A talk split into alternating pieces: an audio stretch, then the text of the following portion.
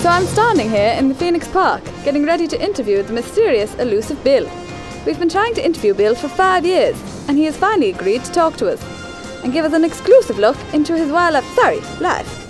Tell me about your home, Bil. Ah, now you wouldn't be interested in a fella like me's story. I'd only bore you. No, Bil, this is good. Growing up, I didn't have what you folk would say a normal childhood. My parents travelled around the world, but I like nature, you see.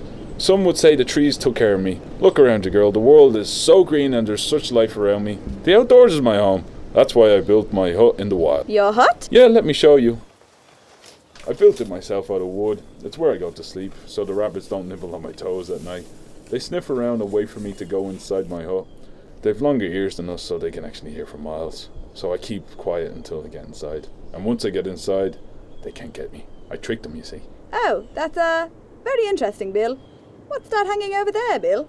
Oh, that's my sheepskin coat. Keeps me nice and warm out here. Did you make the coat yourself? Of course, when you live out in the wild like I do, you need to learn life skills. I pick all the best berries as well. And look at my hat. Oh, it's lovely. No, no, no, don't be touching that. I made that. Oh, I'm sorry. I'll be more careful. But can I ask, is that leaves it's made from? Oh, yes, you're right. They're made from the finest and highest quality leaves you'll find in the north of Dublin. Does it work? I mean, does it keep your head warm? You say such funny things, girl. This is my rain hat. I wear it when there's a nice bit of rain. I take pride in my hair, you see. Not many people do these days. You know that? With their technology and so uh, Do you ever wear shoes, Bil? I try not to. Like to feel the moss and the worms between my toes.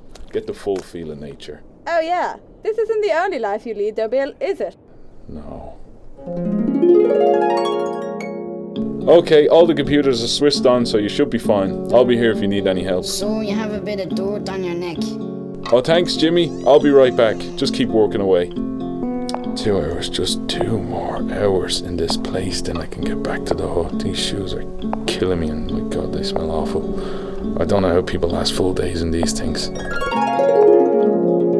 What you teach in the college, Bil? Whatever they need me to, except for woodwork. Oh, so you. No, no, no, I'm getting a bit sick of your questions, lady. You best leave and be quiet. I don't want them rabbits. But, Bil, just one more.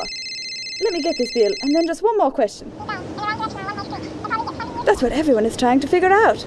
He's not giving me anything here, boss. Just a lot of waffle. Demon! Just cut it there. He's not going to give us any more. Why is he so interesting to you anyway? He's just a nutjob who lives in a hut, right? Do you not know who he is? He's the famous son of. You can't have my hat.